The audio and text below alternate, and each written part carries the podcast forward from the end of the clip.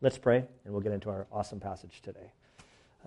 Um, Father, we do thank you and praise you uh, for this day. We thank you for your word. We thank you uh, for the opportunity that we have to, to gather here, to study, to worship you, to grow in our relationship with you. Lord, as we are making our way through uh, 1 Timothy, uh, we enter a passage that is high, highly fought against within our culture. Um, it brings with it pain, brings with it uh, misinterpretation that's happened over the years and misapplication. And so, Father, we ask that you would help us now as we study this passage, help us to understand it in context, help us to understand with uh, clean minds, a clear slates, that we would allow your word to speak. We ask that you would bless our time as we worship you through the studying of your word. And it's in Christ's good name we pray. Amen. 1 Timothy chapter 2 verse 8. Therefore I want the men in every place to pray, lifting up holy hands without wrath and dissension. Likewise I want women to adorn themselves with proper clothing, modestly and discreetly, not with braided hair and gold or pearls or costly garments but rather by means of good works, as is proper for women, making a claim to godliness. A woman must quietly receive instruction with entire submissiveness. But I do not allow a woman to teach or exercise authority over a man, but to remain quiet. For it was Adam who was first created, and then Eve, and it was not Adam who was deceived, but the woman, being deceived, fell into transgression but a woman will be preserved through the bearing of children if they continue in faith and love and sanctity with self restraint. And Father, we do thank you for your word. Uh, we ask that you would guide us now, and it's in Christ's good name we pray. Amen. Well, I want to thank all the people this week who have said, I'm really looking forward to Sunday, uh, kind of with a smirk in their eyes. Uh, dear Dave approached me during the, the meet and greet time. He's like, Brother, I'm praying for you. appreciate it, Dave. Everybody else has been sort of teasing me. I, um, I, I, think I want to start. If you're visiting us, you're getting a glimpse of what we believe in here. Um, not necessarily the subject that I'm covering, um, but what we believe in here is expository preaching, where we take a book of the Bible at a time and we just sort of march through. Uh, we allow the scripture to speak. Um, I work really hard trying to study and to figure out what is being said and the, the principles and how it's rightly applied.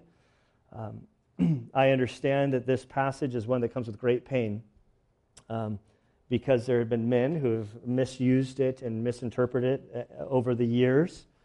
Um, last year, around this time, I don't remember, it was like the first, it might have been the first or second week in January when Lindsay Gray was here. I distinctly remember that she was here when this happened. It was after the service. I was out front after the church services, just as a, so you guys know, my brain after church is like scrambled eggs. Like I, I'm exhausted. I can't necessarily uh, figure out my right from the left. Trying to, if you ask me to do something or to remember something, I often will say, Can you shoot me an email? Or I'll pull out my phone when it's like, oh, my phone's out. Front. Let me get my phone because I'm going to forget. so this lady who I'd never seen before or seen since, we were not on this passage. She approached me and she said, I have a question for you. And I remember thinking, I sure hope she asked me where like the nearest gas station is or where's a good place to eat. she looked at me with kind of tears in her eyes and she's like, What do you think about women? I'm like, I love them. I'm married to one. I have two daughters. We have like all kinds of them in the church. Like, women are wonderful. Amen.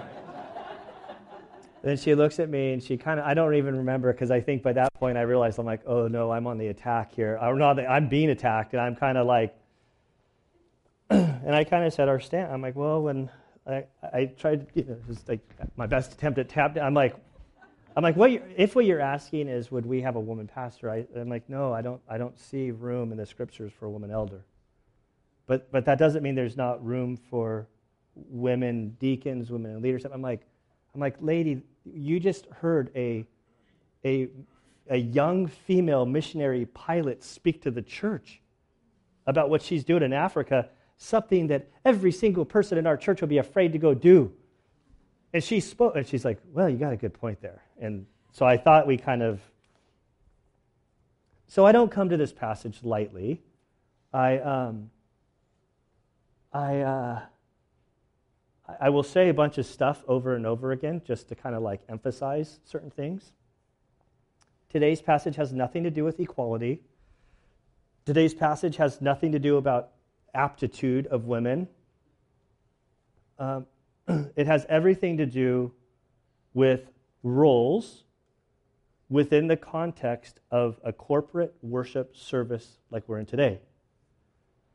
Remember, chapter 3, verse 14, Paul writes young Timothy and he explains the purpose of his writing. He says, I'm writing these things to you, hoping to come to you before long. But in case I'm delayed, I write to you so that you will know how one ought to conduct himself in the household of God, which is the church, the, the living God, the pillar of support of the truth. And so he is writing, dealing with, addressing situations, all, both men and women, within this church in Ephesus. This church that had the shadow of the temple of Diana, that, that had all sorts of issues. Women were revered in, in some way in the culture, but also de- uh, denigrated in other ways. Part of the worship service for not the church, but in Diana was, was public like prostitution on stage before people was a form of worship. And so to say that there were issues that had bled into the, the church, there were all kinds of stuff were happening. Um, bef- normally I have like a paragraph introduction. I got two pages today, so we're going to ease into this slowly.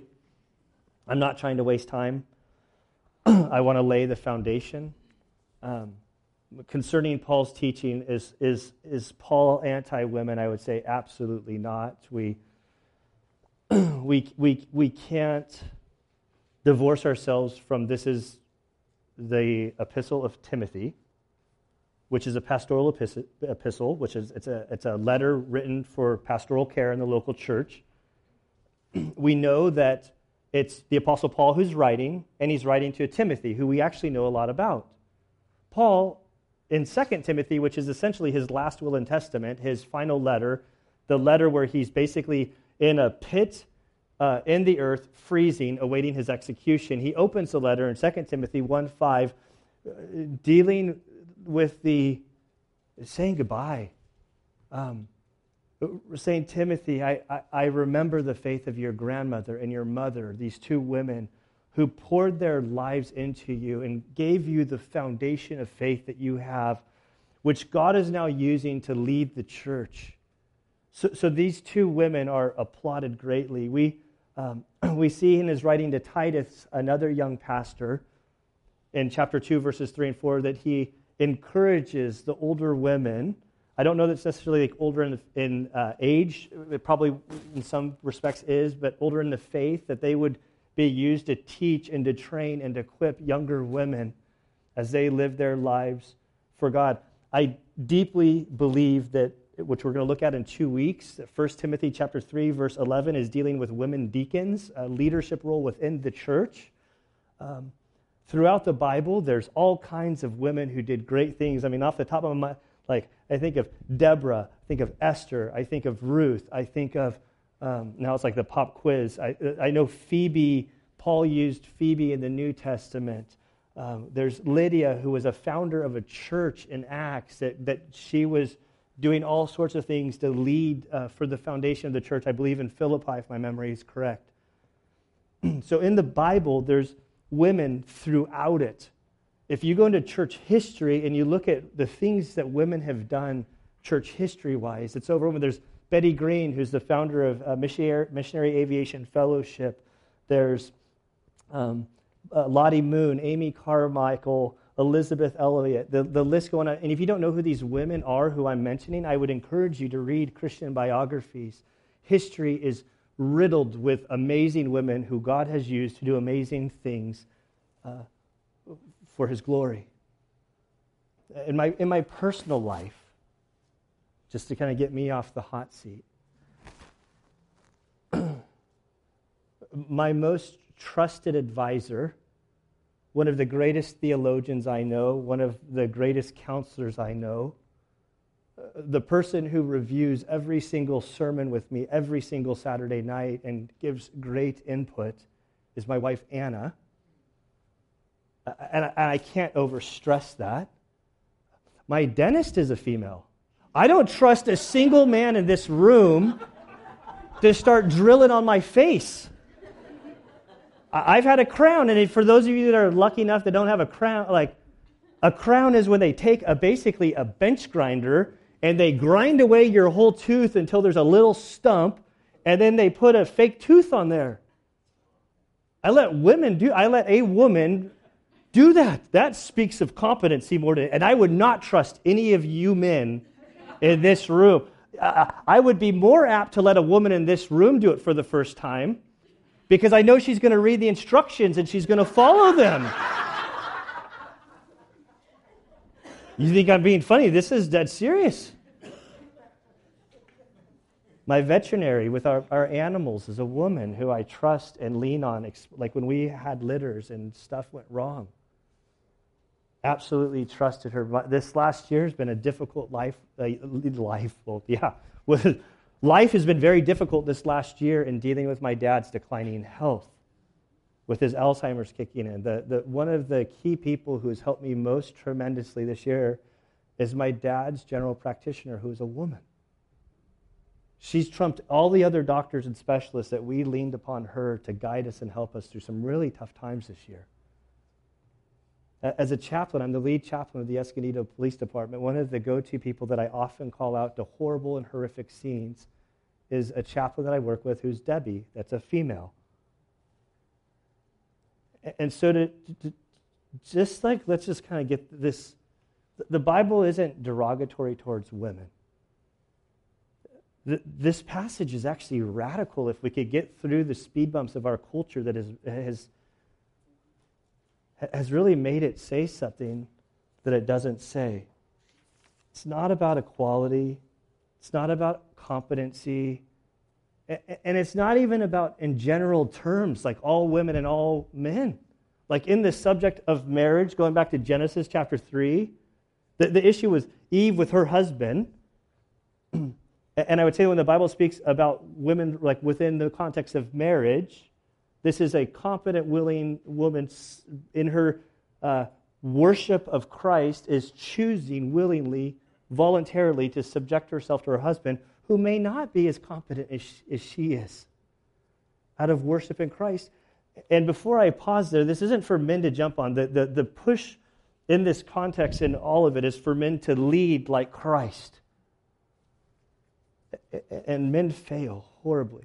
And this passage has been manipulated by men of flesh who have used this to manipulate this. And I don't think I need to expand on that. We, we can get that. That's not what we're talking about here. But in the context here, we're talking about a worship setting where the people of God gather to study the Word of God. And so, even a lot of what's being said here would even apply to men, because this is the context towards the congregation, towards the elders who are leading the church. And next week, that's exactly the subject that we're going into the qualifications of an elder, the pastor, which is terribly convicting. I mean, when I look at the qualifications of what an elder is, it's humbling. And so it talks about a godly man that is leading well, like Christ, that's respected by all within the church, out of the church. This is the individual that this passage is talking about. This passage is dealing with the respect towards those that God has placed in authority. If you would turn with me over to 1 Timothy chapter 5 verse 17 and 18, this is another one where the church is sort of being admonished to respect those that God has placed in authority within the church, the elders who rule well are to be considered worthy of double honor, especially those who work hard at preaching and teaching, for Scripture says, well, he goes on to other things. But so the context here is the elders that God has raised up, gifted to teach and to lead the church, there's supposed to be respect there. And so the point, kind of going back to today's passage, as we uh, gently wade into the water of this passage, we're dealing with the context of a worship service. A woman that we'll see here who has made a claim of Christ likeness, of godliness, one who has given their life to Christ, where she willingly is subjecting herself in her reverence of God to uh, function in the role in this setting. It has nothing to do with aptitude, nothing to do with competency, nothing at all like that. Um, it comes on the heels of men. Verse 8, which I read today, men are called to be leading the church in prayer. Their hands are to be holy, set apart. They're not to have wrath, anger. So there's, there's plenty of stuff that men, we need to work on. Amen? this pa- there's other passages. I've listed them up here. I'm not going to cover the scope of women in the bible. Like i have no way I've, there's no way i could do that in one setting nor do i want to do that. My passage in timothy is this one so this is the one we'll cover. But if you want to expand there's 1 corinthians 11 14 titus 2 1 peter 3 um, there are other passages you can study and as we come to this passage there are two extremes that tend to happen the first extreme is that you come to the bible already blowing it off. That no matter what is said or what you learn, you don't give a rip. Because your culture, your background, your beliefs, your numero uno, whatever you think, you, you know what's best, and so you're going to do whatever you want. I can't tell you how many people I run into all the time that say, oh, I don't believe in God. I don't want anything to do with it. The Bible's full of errors, inconsistencies. And it's like, well, can you give me one? Just one. There's so many, can you just, I know, I, I, I'm just speaking in general terms. I mean, no, no, just, like seriously, can you give me one? I will do the research. I will investigate it. I will try to figure out what this inconsistency to help. No, I don't really care. I've never even read the Bible. It's like, oh. So you're just kind of saying that because you've made up in your mind you don't want anybody telling you what to do, including God, and so you've just written the whole thing off. Now, the other problem is that you take the Word of God literalistically before you push back, and say, God, I thought you took the Bible literally. yeah, I do take the Bible literally. Taking the Bible, literally means that you, you consider history, you consider use of language, parts of speech. Uh, what, what does the writing say? Are we, as, as you, the natural reading of it, is the natural reading allegory? Is this a historical passage? Is it a didactic passage where it's giving instruction? And so there's a, there's a lot to sort of take in before you get to the application. And, and that's why having a good Bible teacher who does his work in his study so that he can present the, God of, the Word of God as it was intended. I mentioned 1 Peter 3. This is one that if I've never seen it taken literalistically. Um, here, let me just turn over there. You guys can join me over in 1 Peter chapter 3. This is a cross reference. This is a passage that deals with many of the same things that we're going to look at today. I'm reading out of the New American Standard, which says, Your adornment, speaking of women, must not merely be external, braiding the hair and wearing gold jewelry or putting on dresses, but let it be hidden in the person, hidden, but let, well, excuse me, but let it be the hidden person of the heart, with imperishable quality of a gentle and quiet spirit, which is precious in the sight of God. Now, that first part, the New American Standard has sort of worked out some of the translation kinks. I'm sure if you have the NIV or New Living Translation, it will have worked them out even better. But it says, you know, let your adornment, it's not your adornment, your clothing, um, it's not external. Focus on the inward. Now, if you had the King James Version and you were literalistically and you wanted to literalistically translate this, there would be some uh, and you were very wooden about it, you could run into some issues because the King James Version essentially says, Whose adorning let it not be on the putting on of, of peril. like, don't let, your, don't let your worship be in putting of clothes. And so, if you want to take that out literalistically, you could have some very interesting worship services. And so we're not taking this literalistically in the sense of, like it says this no braided hair. So, no braided hair. I've already scolded Daniel for having a braided beard this morning. I see my daughter comes with braided hair. Like, what? Like, like is that what it's saying? No, we gotta we gotta get we got to get to the, the heart of the passage. What is it saying? What principles apply that translate over the centuries? What issues were issues that were related specifically to the time of Timothy that actually meant something to him? And so, with that, that's two pages of introduction. I still got plenty of time to go. Let's jump into the deep end. Verse 9. Likewise. Likewise is a word that's like a therefore. It's tying it to the previous passage. The previous passage dealt with prayer, dealt with seeking God, seeking relationship with Him, being in communion with Him. So, likewise, sort of uh, grafting this to the context of men. Men were dealt with in prayer. Women are being linked to prayer. And he says, likewise, I want women to adorn themselves with proper clothing, modestly and discreetly. So the big picture here is in this verse, or this first half of the verse, we're dealing with a timeless principle. He says, I want women to adorn themselves. So we're talking about clothing. He says, I want there to be proper clothing, modestly, discreetly. In every culture, in every time, this means something. How it translates from culture and context, it will adjust. Um, I'm not gonna like go into a whole sermon about what you can wear or can't wear. Like I really don't like. I don't want to say I don't care but, but this, this is where, like,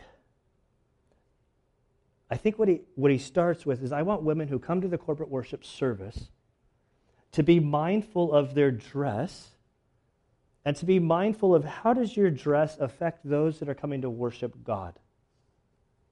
And so he says some things like proper clothing, modestly, discreetly. I don't need to expand with that. Now, the second half of the verse, he's going to deal with a specific issue of Timothy's time and context of Ephesus. And so the application for Timothy in his day, he says, not with braided hair and gold and pearls, or now there's a timeless principle, costly. There's, a, there's sort of like a warning, because I think costly, expensive, something to be mindful of, if, if, if which I'm not going to expand upon garments. I'm going to move on. So, right here, he says, no braided hair, no gold, no uh, pearls, no costly garments.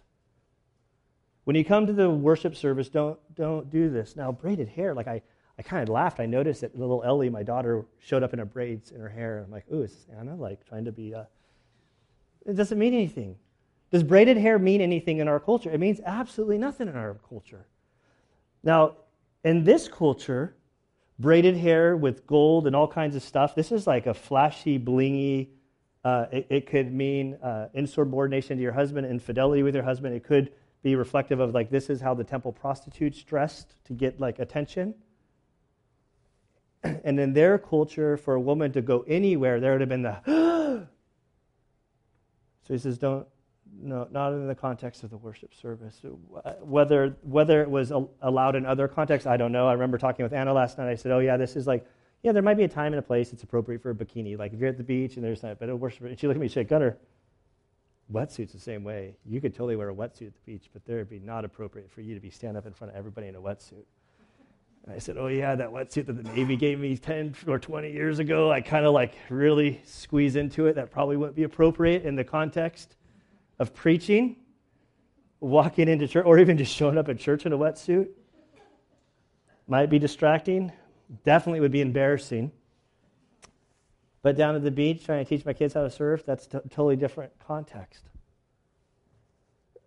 the, the closest I can come to understanding uh, what's being said here is an illustration that I'm going to have a difficult time giving because I don't really follow any of this stuff. So I think there's something called the Golden Globes and the Emmys, and I think there's another one. I have no idea there might be another one. you know where they pull up the red carpet and all the famous people come strutting down on the red carpet? Oscars, yeah, that's one. I don't watch any of those things. I don't care about any of those things. But I do know, like, in the paper the next morning, when I read the paper, I'll see things like, oh, there's so and so on the red carpet with this dress that such and such made, and so and so, and her shoes are such and such, and this purse is such. It means nothing to me. Like, I, I like, and speaking of purses, like, apparently there's different styles of purses and stuff. Like, to me, a purse is a bag that's a black hole that I can't find anything in. I can't tell the difference between a $5 Kmart purse and a, I don't even know how much an expensive purse is or where you would get one at. But there's people who do. And so I think at the heart of this, he's like, hey, when you strut into church, don't be strutting into church. This isn't the Golden Globes, Emmys, or Oscars. This is a place where we want to worship. So be mindful of how you're dressing. If you have wealth and you can afford fine things, use discretion because nine tenths of the people in there can't roll in with that kind of stuff.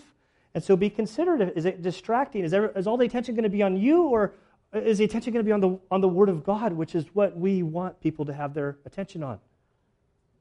So I'm not going to regulate. My, you know, my wife grew up in independent fundamental circles, and I didn't. But I've heard stories from them and their friends of visiting churches, obviously not her dad, but where, where pastors are given whole sermons with like uh, different types of clothing that's appropriate or inappropriate. I'm never going to do that. This, I, I really think that this is why the importance of having like older women to kind of say, like, like moms and stuff, like kind of like, hey, honey, you don't dress like that at church. You know, maybe you don't dress like that anywhere, but that's but like in the context of church, like, honey, you like you don't dress like that. I'm going to leave it at that. He continues with the timeless principle again, but rather by means of good works, as is proper for women making a claim to godliness. T- to me, this is important. So we're not even talking about all women. He's talking about women who have made a claim of Christ that they've made a claim to godliness or Christ likeness. So these are women who have given their lives to Christ. They worship Him. They walk with Him. He says, okay, you've made this claim of Christ. What, what you need to focus on is, is your works so that they match your profession. This sounds a lot like Jesus in, in the Sermon on the Mount when he says, Let your light so shine before men that they see your good works. That, that the fruit of your life should manifest the confession of your lips that it's the inside that produces fruit. And I think that that's the focus of this, this first part. Now, fortunately, I have plenty of time to continue on into the second part, which is much more difficult. I'll get a drink of water. And we'll get into wonderful verse 11 that everybody's going to enjoy. A woman must quietly receive instruction with entire submissiveness but I do not allow a woman to teach or to exercise authority over a man, but to remain quiet. Again, this is in the context corporate worship service that God has established. The church was established by Christ. Matthew 16 or 18, I was going to backwards, but at Caesarea Philippi, when Jesus says, I will establish my church. Jesus is the creator and sustainer of the universe. He was not bound by culture, he was not bound by influence. He, he, he liberated women in so many ways by their culture. He was not afraid of their culture. Thinking like the, woman at the well, and he sent her off to go share the good news, and many others. Jesus didn't choose 12 apostles that were men on accident to lead his church. So when he created the church, there's, there's, a, there's an order of the rules. Again, nothing to do with aptitude, nothing to do with equality. Paul writes in Galatians there's no women, there's no men, there's no Jew, there's no Gentile. We're all one in Christ. Um, I think that um, when he says this in the context, in many respects, it's aimed at all people. However, it was unique towards women because this idea was radical. This cut against anything they'd ever known. And we get all sort of lost in the margins of these two verses. Everybody locks on to quiet, quietly, submissiveness, um, not to teach or to exercise authority, to remain quiet. Those are all the like the big fireworks that everybody catches on. But the radicalness of this verse is so radical. The, the women were to receive instruction. The women were to learn. They were to grow in their faith. That they were to enter the worship service shoulder by shoulder with men. We don't have a men's section and a women's section. The men are up front and the women are in the back, or not in here at all. You go to Israel today, you go down to the Western Wall, no woman is going to go to the left side of the wall, period. The women can go to the right side of the wall. No man is going to go to the right side of the wall. If you do, you'll be stopped by police. If a woman tries to go to the left side, you'll be stopped by police. If you're a man and you want to go, you got to grab a yarmulke. Doesn't matter that every guy in the world has used that yarmulke. You're going to use a yarmulke to go touch the wall. There was total segregation. The, the Talmud said that a man could learn, a woman could hear, but she wasn't to get busy with the learning about what was being said. She could hear what was being said, but she was not to associate or to learn or to apply like these things. When he talked about the temple, there was the, the Jews, the men, had access. The priests had further access. There, uh, there were the Gentiles had another barrier, and the women were sort of out there. But now, through Christ, in this formation of the church, women are linked arm in arm with the men, participating collectively together in equality with the men, worshiping God, studying, learning the scriptures. This is huge. So now you have a bunch of women who've been excluded. Now they're in church, and they're going to have all sorts of questions that they, they've never been exposed to which I think is why in Corinthians he says, hey, don't, women don't ask questions in church. Like, let your husband kind of catch you up to speed. I think this is derogatory. But he says you're supposed to learn and you're supposed to grow. Why? Because the church needs you to serve and use your gifting. If you were to remove the women from the church, the church would be in a lot of trouble. I don't counsel women. I might meet with a girl but it's always, hey, why don't you come to my house? And my wife will be there, and I'm going to sort of let my wife. And praise the Lord, she knows the Word of God. Praise the Lord, she's been growing in her faith. Praise the Lord that she, she has been equipped and, and, and can counsel. She's far better. And like if you're a woman, you're, you're to be growing. And I think that the idea is he says, as you learn, as you grow, as you're participating, don't allow this new freedom to like usurp the, the, the role and the distinction that God has given. And again, this isn't all men. This is within the body of Christ, the structure that God has given. He's, he's ordained elders, which is coming next week, which are men. Pastors are men, biblically. And so, women and men who are not elders are sub- submitting themselves to the leadership that God has provided.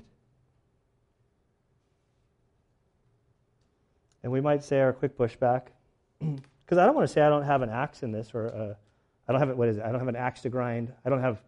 I don't have. A, is it a cat in the game? Skin in the game? A dog in the what? A dog in the hunt. I do.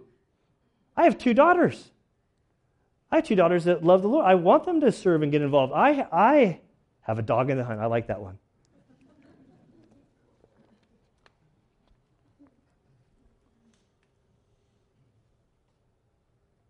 So my default, I want to say, oh, I want to push back that this was cultural, that we've come a long way. There's like, this, this was set in that day.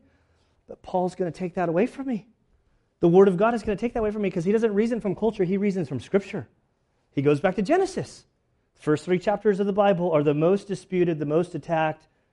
And if you don't have a handle on the first three chapters of the Bible, your, your worldview is going to get destroyed. But the first three chapters of the Bible set the worldview for Christians, or they should. And Paul says, For it was Adam who was first created and Eve, and that God intended it. It wasn't an accident. Again, not about equality, not about aptitude. That there was an order that God established. And he says it was not Adam who was deceived. He certainly was held accountable for his fall. If you just read Romans, I think chapter 5 makes it clear that Paul, I mean, Adam takes the brunt of the blame because he was the one that God gave accountability to and he did not lead well. But the woman being deceived fell into transgression, that Eve was deceived, and then she led her husband, who was not leading, into transgression. And he said there's an order that's been established by God, not contingent on cultural. So when we enter the church, when we enter our marriage as Christians, we honor what God says, or we're supposed to. It's crazy to me that the issue of gender, like just saying boy and girl, has become a political issue. Like, like that gender's on attack. There's boys and there's girls.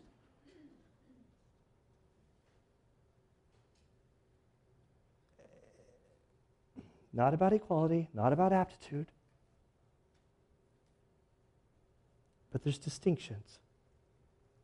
Then we come to verse 15, which is this verse that is like mind boggling. But women will be preserved through the bearing of children. We'll, get, we'll come back to that.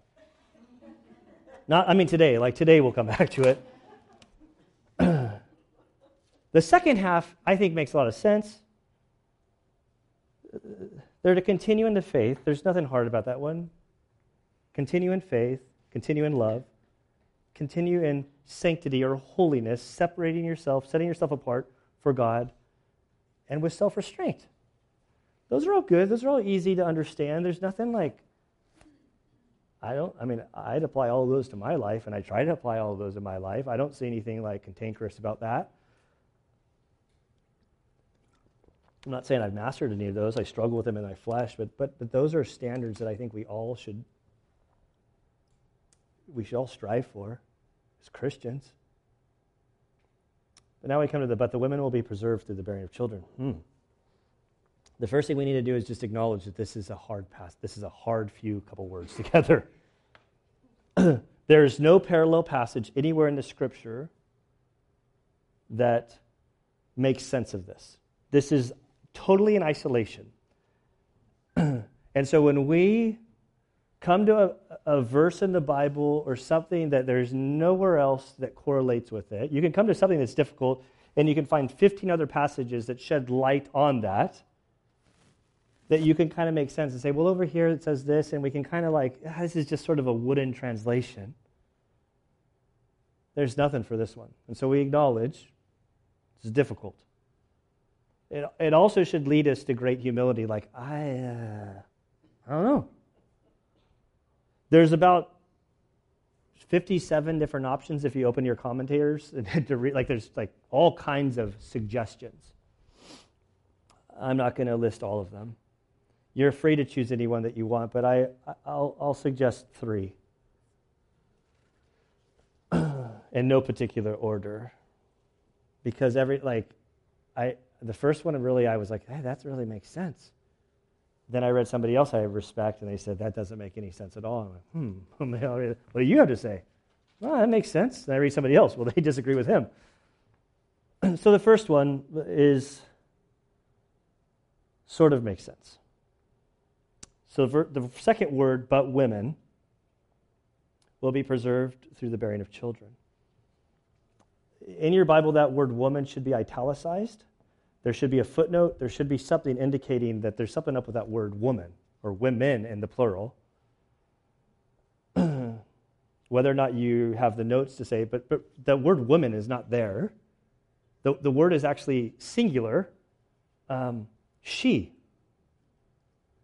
Then you lead into all the kind of problems because for any grammarian, you know, when, when, when, you're, when you're writing a sentence, you have to kind of keep everything in the same tense for a sentence. But, but the problem is, is the sentence moves from the singular to the plural because of the second half it goes to they, which leads to a whole bunch of other questions. But, but if the she is singular, then the question is who's the object? Who are, who are we talking about? And in context, you'd follow it back to verses 14 and 15, or um, excuse me, 13 and 14. And then the object of she becomes Eve. And so, option number one, they would say that this verse is understood but she, Eve, will be preserved through the bearing of children.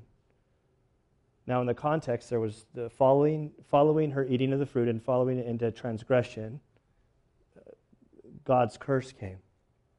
I always thank Eve when I'm weed whacking out here. I, it's all her fault that I got to like deal with these weeds. If, if they just wouldn't have eaten this, I think the whole world would have just been like perfect. Only the stuff that you want growing is growing. But now I got to weed whack all my whole life. It feels like sometimes. But then there was like, hey, when you have a child, it's going to hurt really, really, really, really bad. That doesn't sound good to me. I, I am a firm proponent of, guys, we, sh- we shouldn't say that we're pregnant. I, when Anna was pregnant with our kids, I was not pregnant. I was not throwing up 17 times a day for the first four months. I did not have to get the baby out of my abdomen. I like, I was expecting a child, but I was not pregnant.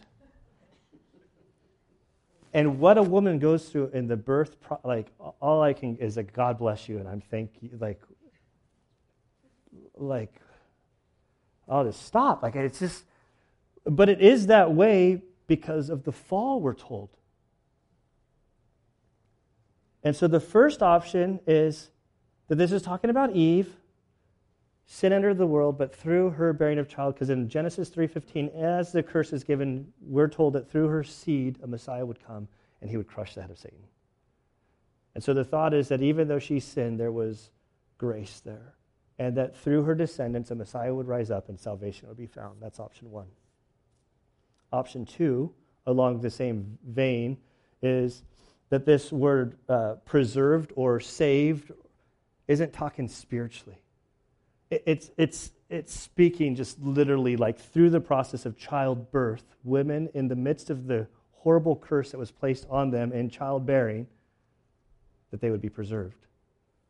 Um, our fourth child, when Anna had a placental abruption, we almost lost both of them, uh, coming up on four years ago when that happened, I was like, how does this ever go right?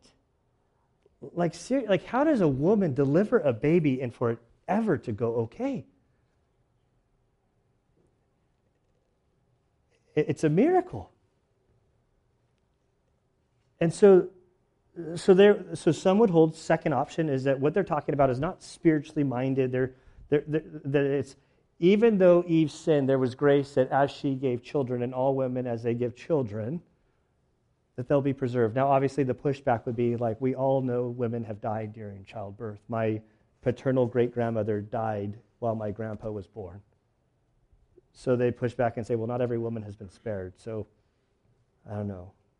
Option number three, and then I'll stop, is in the context of this, like in the context of this, free, this new freedom, the third option is like there's distinction between man and woman, and there's an encouragement to embrace the distinction. They're, they're, boys and girls are different. When you have a baby, there are things that dads just can't do that a, that a mom can do.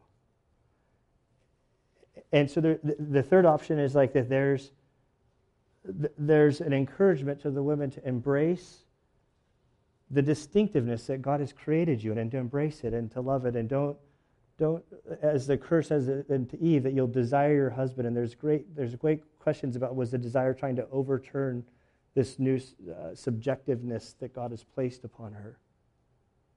At the end of the day, I don't know. And there's 53 other options you can choose from. You're welcome to do whatever you want. What I want to end with is a little bit of humor. Uh, 2 Peter, chapter 3, verses uh, 15b through 16. Peter, uh, the, the Apostle Peter, concerning Paul, writes this Our beloved, our beloved brother Paul, according to the wisdom given him. So he says, Our brother Paul, who we love, Apostle Paul, God has given him infinite wisdom and in that wisdom, he wrote to you, as also in all of his letters, speaking in them of these things, in which are some things that are hard to understand. Which the untaught will manipulate and twist and to do all kinds of things. And I think this is a passage that people have used to manipulate. But Peter, the apostle, who has divine inspiration from God to, to write scripture, speaks about Paul the Apostle, who's written so much about the church. He says, There are some things that God has given him that I are difficult to understand. So we come humbly to this passage. And there's a couple points just to kind of conclude with as I look at this section, and I am grateful to be through it. Is I think the first thing is uh, we need to check our attitude towards Scripture. Are we defiant towards Scripture or are we compliant towards it? And not just this passage, the all of it. There's all kinds of things in Scripture that cut against my flesh, my nature, my drive, things that I really want to do. And so, my prayer as I've come to Christ is like, this is the Word of God. I need to humble myself to it. I need to allow it to cut me. I need to allow it to hurt. I need to do things that I don't necessarily understand that I might not even agree with. But I want to submit my life to it. I, I, I devote great time in studying so that hopefully when we present the scriptures here that we're coming to it with, with deep reverence, deep respect, but we're taking the principles in context. I think in the midst of the, the drama connected to this, this this passage, I think we lose insight of one of the most profound things is that, that the most profound thing of this passage is that women are encouraged to learn and to worship side by side in the midst of a congregation so that they would grow, so that they'd be able to use their gifts. This is huge. And we get all lost in the fray about, oh, it says to be quiet and it says to be this. Like, you all have all been quiet while I've been talking here? True? this isn't like girls are muted walking in the hallways or in between. Like, it's in the context of the teaching of the corporate service.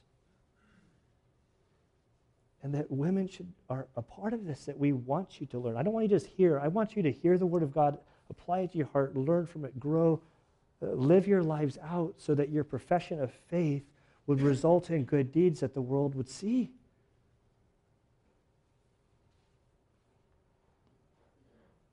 Think that the disposition of both men and women in the context of all of chapter 2,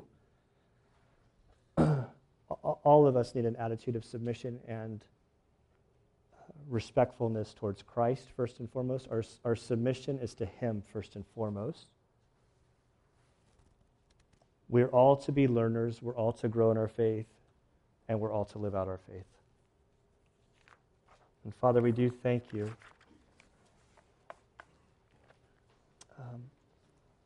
Lord, I thank you that you've created humans, both man and women. There's uh, a beauty. There's there's something special in the the complementary aspect of a man and a woman that I don't know that we fully understand. We live in a culture that wants to press back against gender in general. And so, Lord, we ask that as we seek to honor you, that you would help us to understand um, biblical manhood and biblical womanhood, that you would help us as a church to honor you with our lives Pray for our marriages. Pray for our children. This, this world around us is attacking the things which you've created. And so, Lord, we, um, we seek you for wisdom. We ask that your Spirit would guide us, Lord, day by day, that we would manifest the fruit of the Spirit in our lives and as a congregation. We love you, Lord. And that's in Christ's good name we pray. Amen.